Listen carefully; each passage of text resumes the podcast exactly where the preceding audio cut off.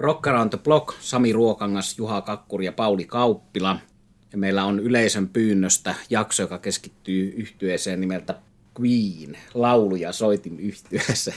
Eli yhteen rock musiikin tärkeimmistä bändeistä. Tätä on nyt useampi kuulija toivonut 12-vuotiaasta 63-vuotiaaseen on nämä toivojien ikähaarukka ja heitä on useampi kuin kaksi, mutta toteutamme tämmöisen asiallisen kuulijatoiveen, että puhumme tämän jakson verran Queenistä ja sen merkityksestä itsellemme. Otetaan ensin Paulin sanat merkityksestä itselleen ja sitten Juhan ja sitten minuun. Joo, kiitos. Mä haluan ihan ensimmäiseksi kiittää kaikkia queen yhtyen vielä aktiivisia jäseniä ja myös tätä ei-aktiivista basistia tästä hiljattain julkaistusta albumista A Night at the Opera, joka, joka tota, on ollut mulle henkilökohtaisesti erittäin iso vaikuttaja. Eli siis puhutaan kultaisesta 70-luvusta ja puhutaanko me nyt vuodesta 75-76, kun tuo Night Opera tuli ulos. Koska mun mielestä siinä Queen osoitti ainakin minulle tietämättömälle nuorelle ihmiselle, että rockmusiikkia voi tehdä monelta kantilta ja siihen voi yhdistää monenlaisia vaikutteita. Mä olin kasvanut ja siinä herkässä iässä oli vielä niin kuin musiikillisesti minun oli vaikuttanut ja vaikuttavat edelleen yhtyöt Rolling Stones, Led Zeppelin, Deep Purple ja noi albumit Sticky Fingers, Led Zeppelinin nelonen ja Machine Head oli sellaisia, mitkä oli pyörinyt aika paljon levylaatasella, mutta sitten kun toi Night at the Opera julkaistiin, niin se oli kyllä sillä tavalla poikkeus. Mä oikeastaan pidän sitä ehkä eräänlaisena muutostekijänä, näin väitän, tuon aikaisessa musiikkiskenessä. Siinä on tämä puoli, että Queen yhdisteli niin uskomattomalla tavalla näitä music hall-vaikutteita, poppia, laulelmaperinnettä rockiin. Ja mä annan tästä esimerkin nyt, kun kuuntelin tätä levyä taas enemmän pitkästä aikaa, niin onhan toi uskomaton toi siirtymä siinä levyn alussa tuosta Death on Two Legs – rockbiisistä tähän Lazing on a Sunday Afternoon, joka on suunnilleen niin kuin 30-luvun laulama tai jotain vastaavaa. Ja sitten taas mennään tuonne Roger Taylorin I'm in love with my car. On se raskaampaan sarjaa. Ja kyllä mun täytyy sanoa, että ja myös muistan, että ystävilläni niin lamppu syttyi varmaan sitten viimeistään tuossa Bohemian Rhapsody-biisissä, joka oli aikoinaan kyllä niin kuin ihan uraa uurtava ja uskomaton biisi, oikealla tajunnan räjäyttäjä. Ja yksi tekijähän tuossa oli mun mielestä, mikä Queenin yhteydessä pitää mainita, nehän olivat myös bändi, joka käytti studiota instrumenttina. Ja jälki oli sitten sen mukaista, että varsinkin siinä vaiheessa, kun menestystä oli tullut, niin kuin tässä Night at the Opera, joka on, jos nyt oikein muistan, niiden neljäs albumi, niin studiossa oli myös mahdollista käyttää aikaa vähän enemmän ja siihen tuli myös tuotantotiimiin mukaan sellaisia henkilöitä, jotka pystyivät sitten teknisesti toteuttamaan nämä bändin jäsenten ikään kuin tavoitteet ja miten ne halusi asiat tehdä. Tämä pitää mainita ääniteknikko, ehkä paremman tittelin puuttuessa, Mike Stone, joka oli sitten mukana useidenkin Queen-albumeiden tuotannossa. Hän oli mun mielestä yksi merkittävä henkilö, mitä itse olen lukenut siitä, että millä tavalla nuo tekniset ratkaisut saatiin aikaiseksi – ja sitten tietysti tuosta tekniikasta puhutaan, niin ei voi unohtaa tuon Brian Mayn kitarasoundia, joka on kyllä todella tunnistettava. Ja tuo tapa äänittää kitarakerroksissa, mikä ei tietenkään ollut uusi keksintö, koska sitä oli tehty jolles Paulista alkaen, mutta tota, kyllähän May teki siitä niin kuin omaa taidettaan. Ja, ja sitten täytyy sanoa, että aika harva maailman luokan kitaristi on noussut maineeseen sillä, että se soittanut itsensä ja isänsä kanssa yhteistyössä tekemään kitaraa ja tehnyt senkin tunnetuksi. Ja mä tsekkailin noita Queenin vanhoja keikkataltiointeja tietysti YouTubesta. Kyllä Mercurystä, Freddie Mercurystä täytyy sanoa, että kun se lava-esiintyminen oli huikea ja se on todella jännä yhdistelmä tämmöistä huumoria ja rokkukko poseerauksia. Ja vielä yksi muisto, tuore muisto Queenistä. Tuossa 2015 mä kiertelin Eurooppaa pitkin poikin ja eksyin sitten heinäkuussa Viinin filmijuhlille siellä oli iltatapahtuma kaupungin raatihuoneen puistossa, eli Platzilla. Ja ohjelmanumeron oli live-taltujointi tuosta Queenin vuoden 2006 konsertista Budapestissa. Ja kun se tuli isolta kankaalta loistavalla äänetoistolla siinä lempeässä heinäkuun illassa, niin unohtui tavallaan se, että se tulee taltioituna. Porukka taputti niin kuin, ihan niin kuin konsertissa biisien välillä ja, ja siihen oli helppo mennä mukaan. Ja, ja mun täytyy sanoa, että mä olin aivan siis niin kuin liekeissä ja oikeastaan siinä tuli taas hyvä muistutus siitä, että miten mahtava, loistava rock Queen aikoinaan olikaan.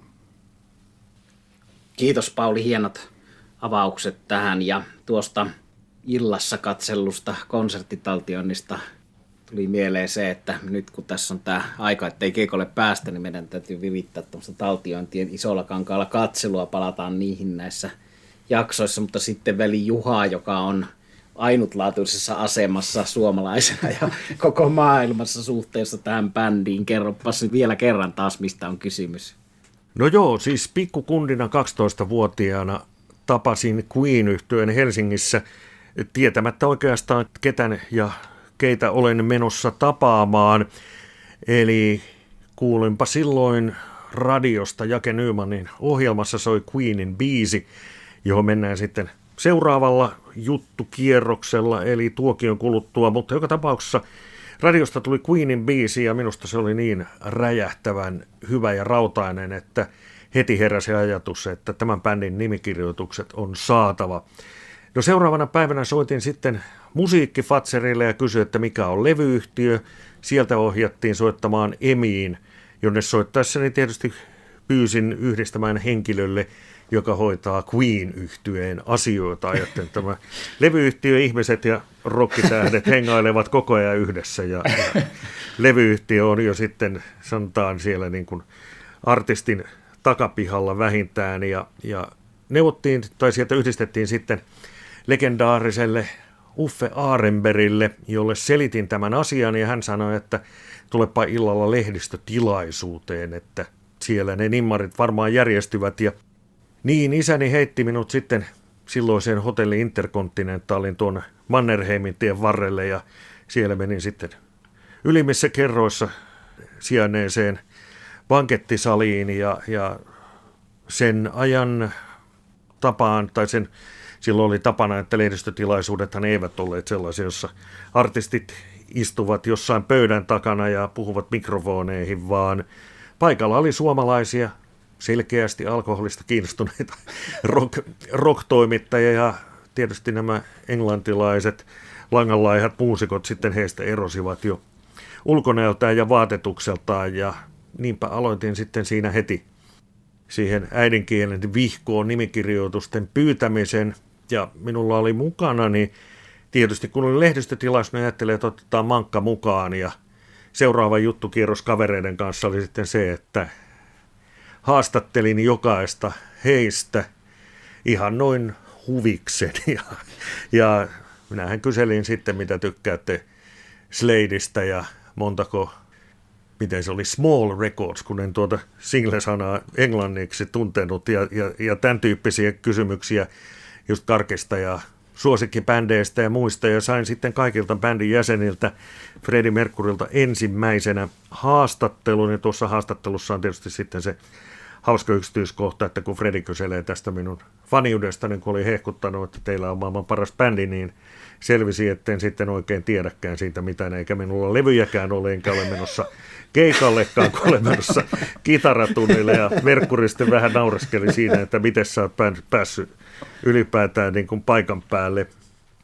No, keikka siis tuolloin jäi näkemättä, mutta legendaarinen rock-toimittaja Jukka Haarma on sitten lohduttanut, että ei se ollut niin hyvä keikka kuin olisi voinut kuvitella, että tuo nimmarisessio oli paljon kovempi ja siihen nimmarisessioon liittyy sitten vielä se, että kun haastattelut oli tehty, niin tämä Uffe Arenberg lähestyi minua Queenin silloin tuoreimman albumin Sheer Heart Attackin kanssa, antoi minulle tuon levyn ja sanoi, että tuo laulaja pyysi antamaan tämän sinulle, että sinulla on sitten edes yksi Queenin levy. no, vuosia myöhemmin tuosta on sitten ilmestynyt myös YouTube-versio, jossa on tuo minun audioni ja paikalla olen valokuvaajan kuvia, eli Queen Interview 1974 on sitten koordinaatti, jolla tuo YouTubesta löytyy ja on kuuleman mukaan toiseksi vanhin näistä säilyneistä ja edelleen tallessa olevista Queenin haastatteluista ja Queenin 50-vuotisjuhlan kunniaksi minua tullaan sitten, heille tuli jonkunnäköiset arkistosivut tai vastaavat, niin minua tullaan sitten haastattelemaan tuosta jutusta. Ja jos hypätään sitten tuleviin aikoihin, niin kerran olen Queenin nähnyt tai kolme neljäsosaa onnistuin pääsemään tuonne Wembleyn stadionille, jossa oli sitten tuo Freddie Mercurin muistokonsertti ja sehän oli mahtava elämys myös se. Ja Queenista vielä tietysti taas tuollainen viime aikojen bändin mieleen nostattaja oli tuo elokuva Bohemian Rhapsody. Ja se elokuva tietysti paljastaa sen, että kuinka monta mahtavaa biisiä Queenillä on, mutta alleviivaan sitten paitsi tätä biisintekotaitoa, niin myös soittotaitoa, sekin on huippuluokkaa, että näitä Queenin biisejä fiilistellessä ja jammatessa kannattaa kyllä sitten siihen soittotaitoonkin kiinnittää huomiota. Tässä tällainen long story short, palataan tuohon minut Queeniin sytyttäneeseen biisiin sitten hetken kuluttua. Kiitos Juha ainutlaatuisesta tarinasta. Vetää vertoja koko suomalaisen rokihistoriassa ja maailman mittakaavassa, että ei ihme, että ovat lähestyneet ja sinua juhlallisuuksiin mukaan ottamassa, että hieno, hieno juttu.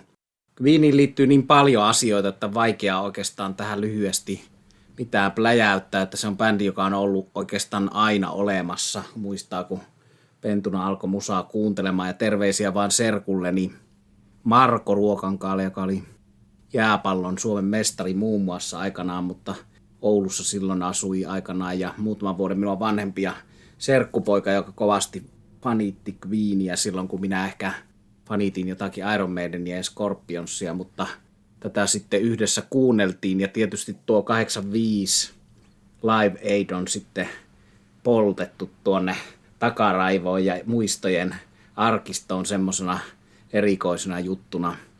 Eli muistan sen, kun suorassa lähetyksessä näin sen, että monia silloisia suosikkibändejä, Led Zeppelin, Judas Priest, Black Sabbath, jota siellä myös esiintyi, niin mä en nähnyt livenä siellä sitä koko lähetystä, ei tullut seurattua. Muistaakseni aika lämmin kesä ja tuli käytyä uimassa siinä välillä, mutta tämä Queen oli, oli semmoinen, joka näin, ja U2 myös. Joe Storokuudin muistan Bo Diddlin kanssa ja sitten tämän tämän tota Dylanin ja Ronnie Woodin ja Keith Richardsin esiintymisen ja Zackerin ja Bowen ja Tina Turnerin ja monia sieltä muistankin, mutta tietysti suuren vaikutuksen teki tämä Queen. Ja siinä muistan, kun oli tämä serkku, joka sitä fanitti, mutta sitten oli joku tämmöinen mun vähän isompi kaveri tai siskon poikaystävä, joka sitä vähän dissasi, että ei semmoista kuulu kuunnella, mutta se mua kuitenkin kiinnosti, koska tunsin jo bändin, mutta sitten tosiaan toi esiintyminen oli aivan vailla vertaansa ja siitähän nyt sitten tämän leffan, Bohemian Rhapsody-leffan myötä on tavallaan tullut se tunnetuin asia koko Queenin historiassa tietysti Fredin hahmon lisäksi, mutta toi kuolematon esiintyminen. Ja siinä esiintymisessä on tietysti se, että kun me aika paljon fanitetaan ja käsitellään tässä podcastissa, tässä sarjassa ja meidän jutuissa tätä stadion rock-genreä, niin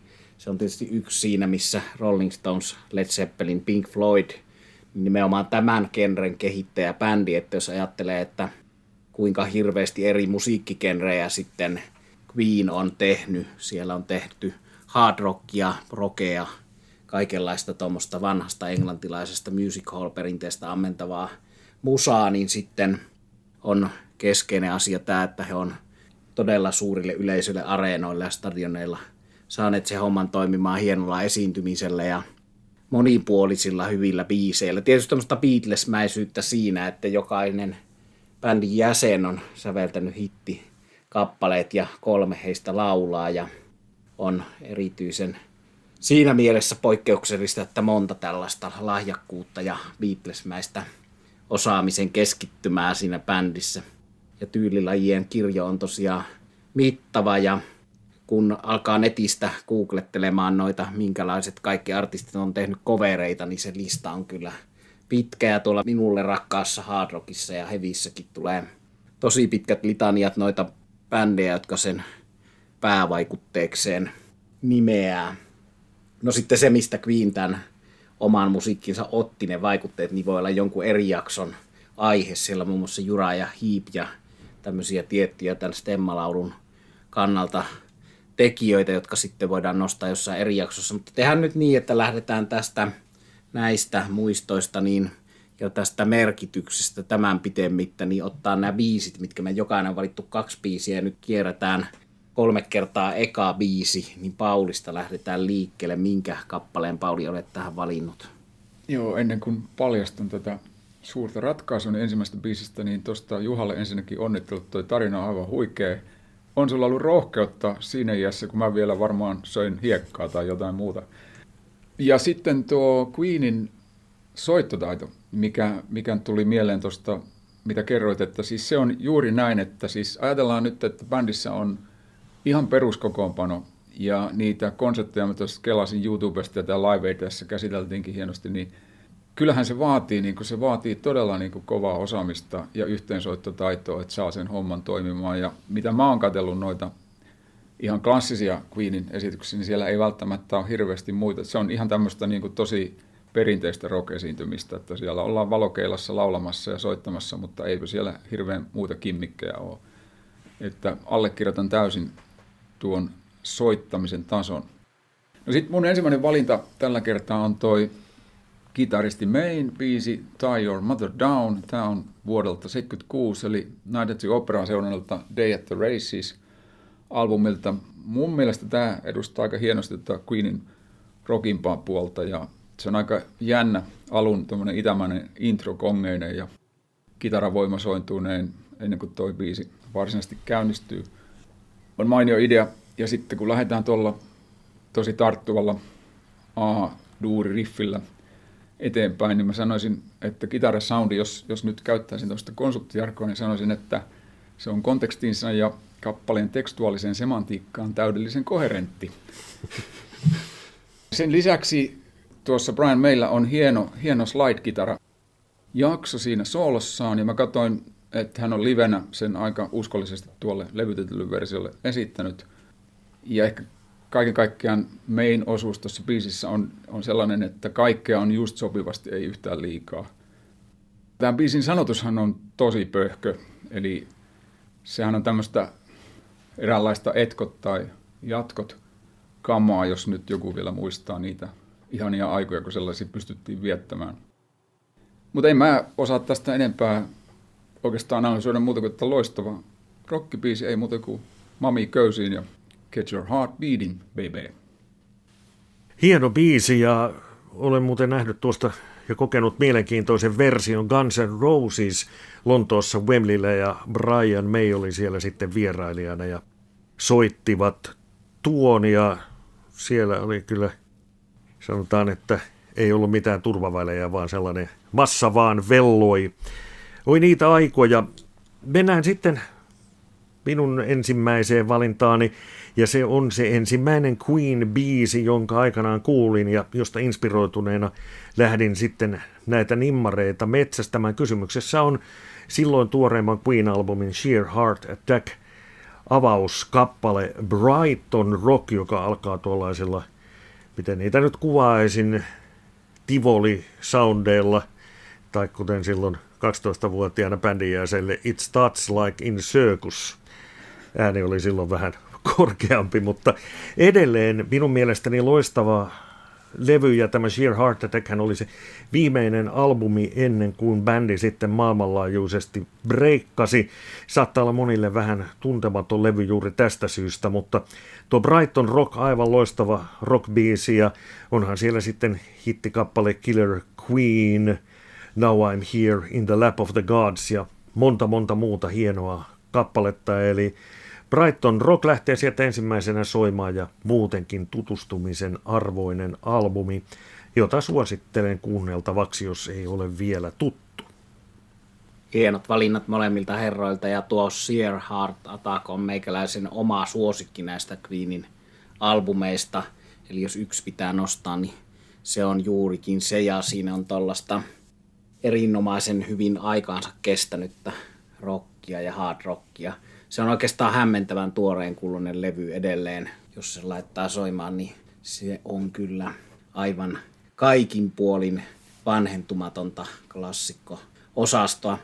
Silti vaikka se on mun suosikkini Sheer Heart Attack Juhan kappaleen lähtökohta-albumi, niin silti en omaa valintani ota siltä, vaan se on 30 vuoden takaa vuodelta 1991 Innuendo, eli siitä loppuvaiheesta. Ja tavallaan ehkä sen takia otin sen tähän, että nyt nykyperspektiivistä tarkasteltuna kaikki Queenin albumit sisältää kiinnostavaa musiikkia, vaikka siellä jossakin vaiheessa oli musta omaa elämääni ja Queenin uraa jossakin vaiheessa niin kummallisia ratkaisuja, mutta nykyään se koko tuotanto on varsin hyvin kuunneltu mulla tuolla hyllyssä ja tietynlaisissa elämänvaiheissa ollut mukana ja tosiaan toi jo aikaisemmassa puheenvuorossani mainostama monipuolisuus on tietysti yksi juttu, mutta sitten 91 oli se tilanne, että 87 oli jo toi AIDS todettu Freddie Mercurylla ja se sitten vaikutti asioihin.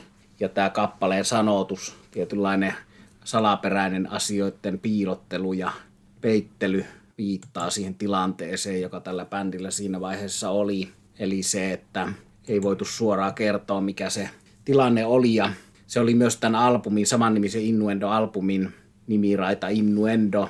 Oli ykkönen, lista ykkönen Englannissa. Ja se oli myös bändin pisin, ajallisesti, kestollisesti pisin lista ykkönen, eli kuusi ja puoli minuuttia pidempi kuin Bohemian Rhapsody. Mutta erinomaisen vaikuttava biisi, jossa on tuosta prokeilua.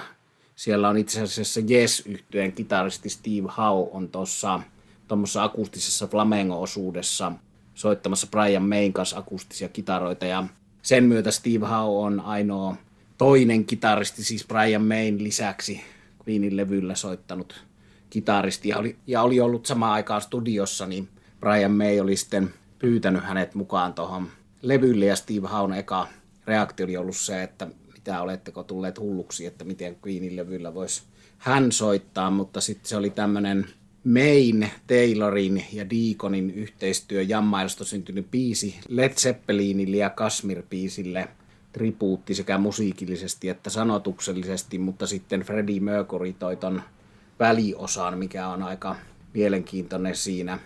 Eli tässä on tiettyä yhtäläisyyttä Bohemian Rhapsodyn sen kummallisten tahtilajien ja tämmöisten muutosten myötä, mutta se on hieno osoitus siitä, että Queen teki loppuun asti hienoa musiikkia ja myös käsitteli tota Freddie Mercuryn raakista erittäin erikoista tilannetta, niin käsitteli tyylikkäästi tämän myötä. Eli tässä yhdistyy Jessin kitaristi Queeniin, tässä yhdistyy Led Zeppelinin tyyppinen hard rock ja se, että Zeppelinille nostetaan hattua, niin se on mulle ollut siitä ilmestymisestä vuodesta 1991, niin nyt yli 30 vuotta rakas biisi. Ja se koko albumi on kanssa, kuten sanottu tuosta Sear Heart Attackista, niin kestänyt hyvin aikaansa ja sisältää nykykuuntelulla yllättävän paljon myös tota hard rock musiikkia, että siihen oli sitten tuossa loppuvaiheessa palattu sillä aika raskaita riffejä ja hyviä, hyviä riffejä ja hyviä melodioita, että kuunnelkaa rakkaat kuulijat, jos ette ole vähän aikaan tätä 30 vuotta juuri täyttänyttä albumia kuunnelleet, eli Innuendo. Ja sitten otamme tämän tunnustuksen jälkeen toisen kierroksen ja Pauli Kauppilan toisen kappaleen. Joo, ja tuota, nyt tuosta vaan tuossa sun puheenvuorosta jäi mieleen sellainen asia, että tietyllä tavalla tämä nuoruuden viaton aika, mihin tämä Queenikin liittyy, tai ainakin nämä mainits, mainitsemani biisit, niin tota, tuosta Freddie Mercuryn joo, traagisesta kohtalosta, hän oli varsin nuori kuollessaan. Brittilehdistö on jännä silleen, että siellä niin kuin mielellään sitten, jos joku menestyy, niin ainakin mulla on tullut vaikutelma, että sitä myös sitten niin kuin lyödään kuin vierasta sikaa. Ja mä olin saanut mutsiltani pitkällisen ruinaamisen jälkeen oikeuden tilata New Musical Express, jota sitten tällä silloisella kielitaidollani, joka ei ollut kovin laaja, yritin selvitellä ja muistan aina, jostain syystä siinä on jäänyt Mercurystä mainittiin, että nythän nämä oli harvinainen konsepti, että se melkein osui nuottiin. Ja sitten toiseksi, että taas näytti olevan uusi poikaystävä mukana, jota mä sitten ihmettelin nuoruuden viattomuudesta, että miksi poikakaverista tehdään noin iso numero, että kaikillahan meillä niitä kavereita on. Mutta ajat oli toiset ja tiedon välitys oli toisenlaista ja tietysti myös oma ymmärrys. No mutta mä valitsin toiseksi kappaleeksi tämmöisen kuin Radio Gaga, joka on sitten tietääkseni rumpalin Roger Taylorin kappale tai sävellys. Ja siinä sitten liikutaan aika paljon popimmassa maastossa kuin tuo aiemmin mainittu Tie Your Mother Down. Yksi syy, miksi mä henkilökohtaisesti tykkään tästä biisistä, on se, että se tuo mieleen ankeat, mutta omalla tavallaan myös hienot ajat, kun kesäöisin piti kuunnella Pohjanmerelle ankkuroitua Radio Carolinea ja, ja tuota, se oli sitä aikaa, kun valtakunnallinen radio tarjosi kevyttä musiikkia peräti kaksi kertaa viikossa noin puolen tunnin annoksina. Ja varmaankin tavoite oli se, että valtakunnallinen radio pitää huolen siitä, että nuoriso ei menisi pilalle tällaisen laulu- ja soitinmusiikin kautta, mutta ei ne kyllä siinä onnistunut, ainakaan minun kohdalla, koska pilalle on menty sen jälkeen ja monta, monta kertaa. Mutta Radio Gagahan on siis tämmöinen vahvaan biittiin ja, ja tota, aika hienoihin kosketin sounduihin muuhun nojaava radion, radiosoittoja ja nimenomaan siis kuuntelun puolustuspuhe. Siinä mielessä tämä mun, mun niin assosiaatio tähän Radio Carolineen sopii kyllä hyvin. Ja ajatus oli silloin muun muassa biisissä se, että tuo visuaalinen puoli alkaa korvata biisien kuuntelun. Ja nyt jos ajatellaan nykyaikaa, niin nythän se on tietysti artistipromoissa ja muissa jo aivan toista luokkaa kuin silloin, kun tuo Radio Gaga-biisi tehtiin.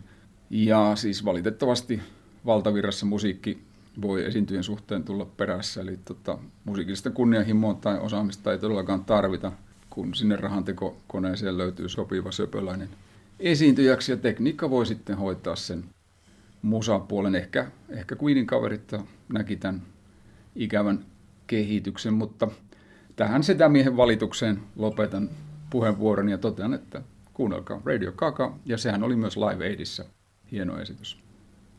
Kyllä, ja mennään sitten meikäläisen seuraavaan valintaan ja hetkinen vielä tuosta Innuendosta ja yhteydestä Led Zeppeliniin, että silloin Freddie Mercuryn muistokonsertissahan Queen taustabändinään Robert Plant esitti tuon kappaleen ja Plant veti oikein hyvin ja omaan tyyliinsä, mutta sanotaan, että hänellekin Freddie Mercury kyllä oli ikään kuin heittänyt aika kovan haasteen, mutta tuo vielä tuollaisena ikään kuin jatkona sitten tuohon Innuendo-kappaleen ja sen yhteyteen Led Zeppeliniin.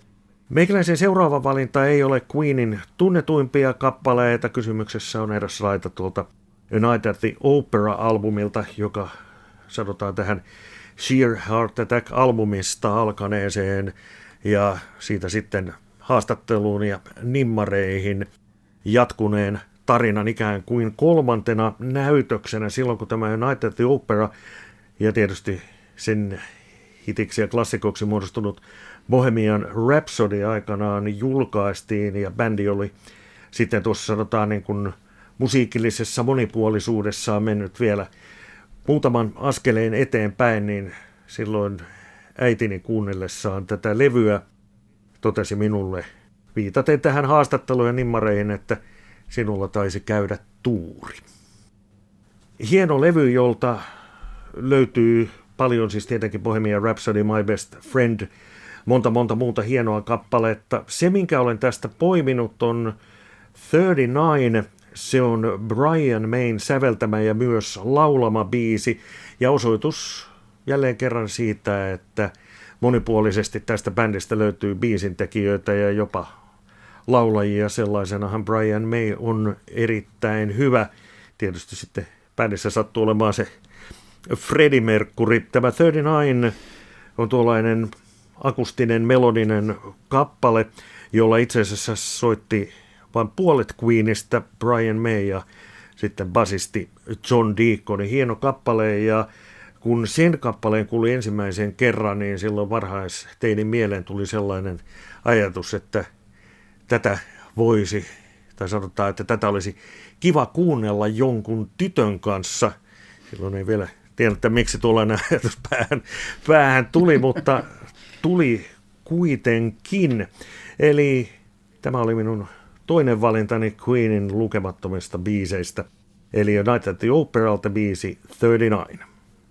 Tuosta Juhan 39 päästään vuoteen 2005 ja siihen aikaan, kun Queen lähti sitten kiertämään Paul Rhodes laulajanaan ja tämän podcastin kuulijoille on tullut selväksi varmaan, että suuresti arvostan Paul Rhodesia laulajana ja oli pitkään odoteltu kaveriporukan kanssa, että missä se Paul Rhodes nähtäisi liveenä No sitten 2005 Tukholman Klubeniin tuli Queen plus Paul Rogers ja sinne sitten paikan päälle ja päästiinkin ihan eturiviin sinne terveisiä väkimiehen Timolle, Niemisen Esaalle, Savolaisen Petterille.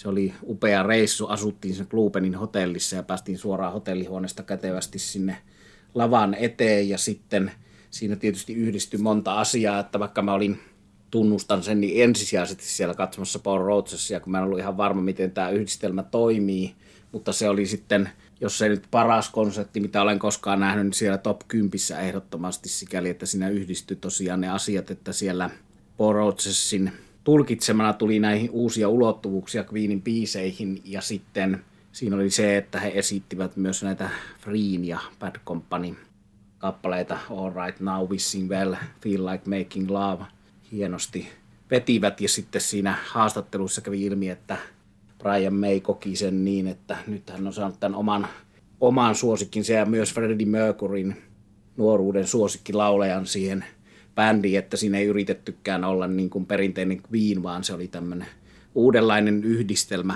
No siellä keikalla tämä Juhan valinta 39 toi suuren liikutuksen sekä minulle että sille koko loppuun myydylle Klubenille, että myös kitaristi Brian Maylle, että hän tuli siellä lavan eteen sen yksin esittämään ja sitten 39 biisiä seurasi sitten suoraan kappale Love of My Life, joka oli Freddie Mercurylle omistettu.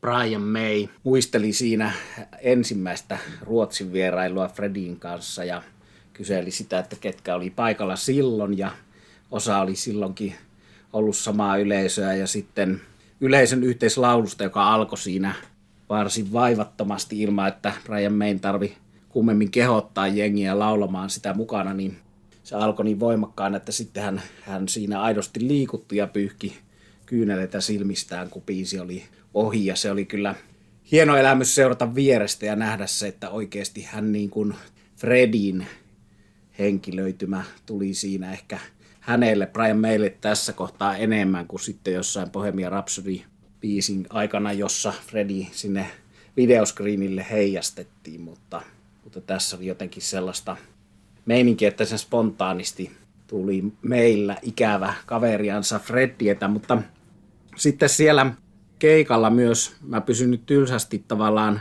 samassa albumissa, eli 30 vuotta vanhassa Innuendo-albumissa, jonka päätösraita on So Must Go On – ja sehän nyt sitten myöskin yhtä lailla kertoo tuosta Freddie Mercuryn sairaudesta ja voimien hiipumisesta siinä, missä Innuendo biisikin.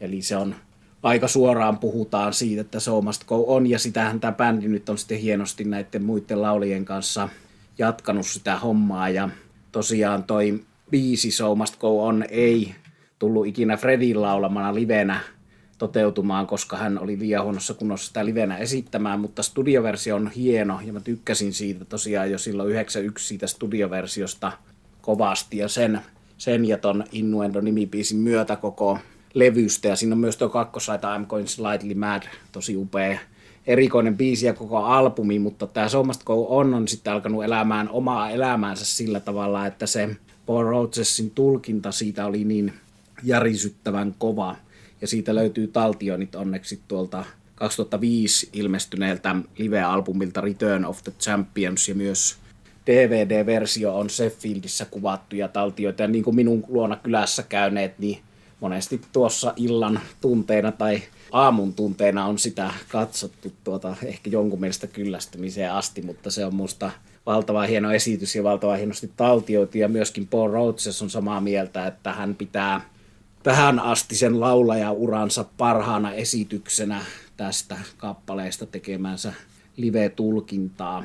No sitten mä ennen kuin vielä lopetan tätä hehkutusta tästä biisistä, niin sanon sen, että, että se on tosiaan monien sitten myös tulkitsema Adam Lambert on sen kanssa myöhemmin laulanut.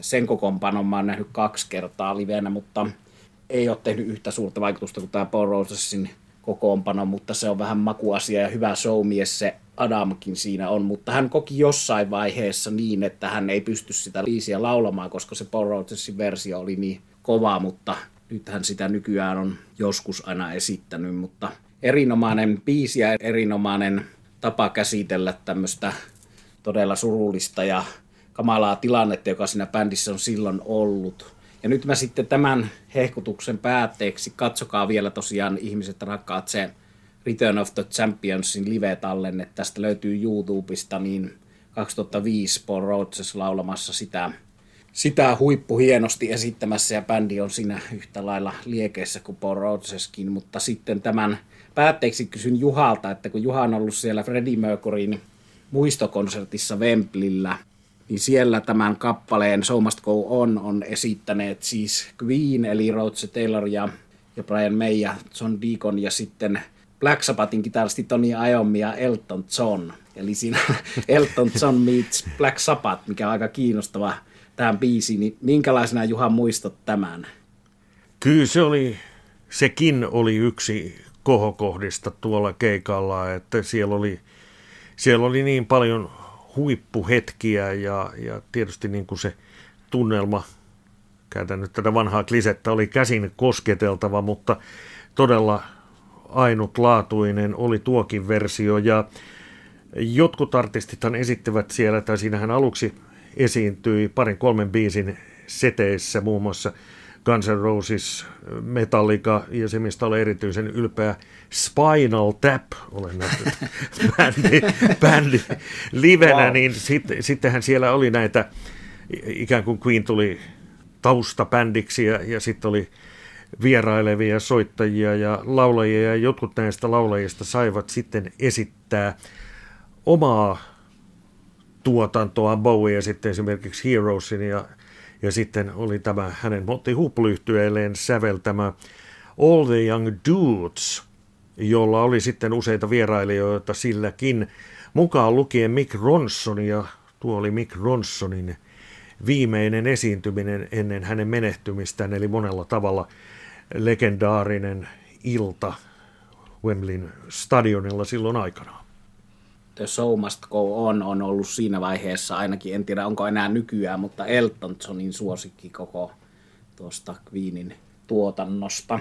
Minä olen kuullut sen kappaleen myös Jari Sillanpään esittämänä yhdessä entisen työpaikkani MTV-juhlissa, mutta ei siitä sen enempää. Mä kerroin kyllä Jarille itse sitten tuolla ravintolassa yöllä sen jälkeen, että tämä sinun esityksesi ei ollut paras kuulema versio tästä kappaleesta. Puhuimme tämän asian sovussa. Terveisiä Jari Sillan päälle, mutta, mutta hienoja kappaleita, hienoja tarinoita. Ja nyt hienoista tarinoista mennään loppukierrokselle, eli Pauli, Juha ja minä sanon vielä viimeiset sanat tähän aiheeseen Queen. No ainakin itse haluan nyt hiukan tässä leuhkia sillä asialla, että tämän jakson ainoa Rolling Stones-yhteys oli minun esiin tuomani nuoruuden muisto Sticky Fingers, mutta tärkeää, että se Rolling Stones tuli mainittu. Joo, Queen on ollut monipuolinen hieno bändi, niin kuin tässä teidän hyvistäkin puheenvuoroista kuultiin ja, ja mitä omat muistot vahvistaa. Sääli, että sitä ei tullut oikeasti koskaan nähtyä siinä Heidein aikaan livenä. Se olisi varmasti ollut upeata. Esimerkiksi tuo mainittu Laivat Budapest löytyy YouTubesta, mutta ainakin ne versiot, mitä mä näin, ei ollut samalla tavalla varmaan syystä yhtä korkealuokkaisia siis noin niin kuin audiovisuaalisessa mielessä. Mutta kannattaa tsekata. Tähän olisi voinut tuoda vaikka kuinka paljon viisejä. Mulla oli ehdokkaana Hammer to Fall, One Vision, Who Wants to Live Forever, kovasti rakkaita kappaleita. Queen on vaikuttanut varmaan aika laajasti monenlaisiin muusikoihin ja, ja tietty ennakkoluulottomuus ja myös kokeilun halu luovuus, hieno bändi, hienot muistot ja, ja tuota, mä en ehkä niin kuin näistä huoman ole ihan niin innostunut, vaikkakin dikkaan totta kai Paul Rogers ja näistä, mutta en ehkä niistä myöhemmistä vuosista. Se on vähän sellainen juttu, että kun joku tulee silloin siinä herkimmässä iässä ja lyö niin kuin tuhat wattia, niin se, sitä, sitä ei niin kuin enää mikään pysty ylittämään. Kaikki kunnia kuitenkin Queenille ja, ja hyvää jatkoa. Kiitos. Joo, ehdottomasti yksi kaikkien aikojen bändejä ja meillä jokaisella on tietysti sitten oma suhteemme bändin musiikkiin ja palaan vielä siihen ensimmäisen puheenvuoroni soittotaitoon ja siihen, että kuinka helposti tai helpon kuuloisesti tuo musiikki bändin jäseniltä syntyi ja, ja kaikki mitä niissä biiseissä tapahtui, ovat ne sitten soloja tai mitä tahansa, niin ne ikään kuin palvelivat kokonaisuutta. Ja tietyssä mielessä tulee vähän mieleen Mark Knopfler siinä, että se soitto sujuu niin helposti. Led Zeppelinin hän Queenia on verrattu ja yhtymäkohtiakin löytyy, mutta siellä tietysti ehkä sitten tuollainen solo palveli myös sitten sitä rock-kukkoilua ja tässä minä olen ja, ja niin kuin Dave Grohl, en nyt enää muista, jossain lehdessä oli aikana artistit valinnut omia suosikkibiisejä Led Zeppelinin tuotannosta ja mikä se Dave Grohlin valinta olikaan, niin hän oli sitten yhtenä kommenttina ja perusteluna valinnalleen todennut, että a guitar wankathon. Queenilla oli sitten vähän, vähän tuollainen, vähän toisesta kulmasta lähestyttiin näitä sooloja. Hieno bändi ja suosittelee edelleen sitä Sheer Heart Attackia, jos ei se tuttu ole, kannattaa kuunnella. Kyllä minäkin tuohon Paulin listaan, kun luettelin niitä, mitkä olisi voinut ottaa, niin mulla tulee ekana mieleen se koko Sheer Heart Attack-levy. Eli se olisi olisi se, mitä kannattaisi lähteä seuraavaksi kuuntelemaan. Mutta kyllähän ton nyt, jos vielä jotenkin yrittää summata ton merkityksen, niin paitsi että Queen on vaikuttanut suurin joukkoihin artisteja, niin se on kokonaisiin musiikkityyleihin, genreihin vaikuttanut. Että jos ajatellaan, että siellä on Katy Perry, Michael Jackson, Lady Gaga, tällaisia artisteja, Robbie Williams tietysti hyvinkin ilmeisenä, jotka sanoo sen tärkeäksi esikuvaksi, jollei tärkeimmäksi, niin sitten siellä on kuitenkin jotkut Judas Priestit ja Def Leppardit ja Guns N' Rosesit ja se litania on pitkä. Ja tietysti Rolling Stones-yhteys löytyy siitä, että se on juurikin tätä stadion rockia, eli siinä missä Rolling Stones niin on tullut funk-vaihetta ja on tullut erilaista musiikkityyliä varsinkin 80-luvulla pois siitä perinteisestä kitara riffirokista vähän kauemmas, mutta stadioneilla on menty ja kehitetty sitä myös tuommoisena esittävänä taiteena ton lava shown ja isojen areenoiden taiteeksi sillä tavalla, että miten ne takimmaiset siellä tavoitetaan silloin, kun ne screenit ei ollut vielä yhtä suuria kuin ne on nykyaikana. Ja kyllä tuolle Adam Lambertille, vaikka tunnustan sen, että mä kauhistelin sitä koko yhdistelmää, koko juttua alun perin, kun hän tuli siihen nyt sitten Paul Rogersin seuraajaksi. No sanotaan, että tietysti sitä Paul Rhodes-yhdistelmääkin on moni kauhistellut, eikä siinä ole tarkoituskaan Freddie Mercurya korvata, mutta, mutta kuitenkin Adam Lambertin kunniaksi sanottakaa, että hän on erinomaisen hyvä siihen vetämään tämmöistä puolikover showta, joka se nykyinen Queen tietysti on, ja hieno lauleja ja pystyy laulamaan eri aikakausilta noita kappaleita, että, että ihmiset saavat niin kuin toiseksi parhaan mahdollisen shown, kun Freddy ei enää keskuudessamme ole, niin en sitä nykyään millään tavalla paheksu. Se on hienoa viihdettä ja siinä on kuitenkin nämä sitten näissä Paul Rogesin ja Adam Lambertin versioissa sitten nämä herrat Taylor ja May on enemmän esillä kuin he olivat Freddien aikana, että laulavat ja ovat siellä niin kuin isäntinä talossa näyttämässä, että tällainen bändi meillä oli ja siitä on osa jäljellä ja the show must go on jotenkin näin. Ehkä tämä oli tässä. Mä annan Juhalle vielä tämän sinun 12-vuotiaana tekemäsi uroteon ansiosta ihan viimeisen loppupuheenvuoron tähän. No niin, kiitokset tästä, minkä nuorena saa aikaan, se kantaa pitkälle. Sellainen, ennen kuin vedän nämä ihan loppusanat ja kiitokset, niin mikä pitää tietysti muistaa näistä Paul Rogers ja Adam Lambert-versioista, että kumpikaan heistähän ei ole bändin virallinen jäsen ollut tai ole, eikä sitä kautta ikään kuin Freddie Mercuryn korvaaja, vaan Queen and. Ja sitten kuka siinä silloin onkaan ollut hoitamassa näitä lauluhommia. Show must go on, mutta tämän podcastin on loputtava, jotta pääsemme valmistautumaan sitten seuraavaan jaksoon.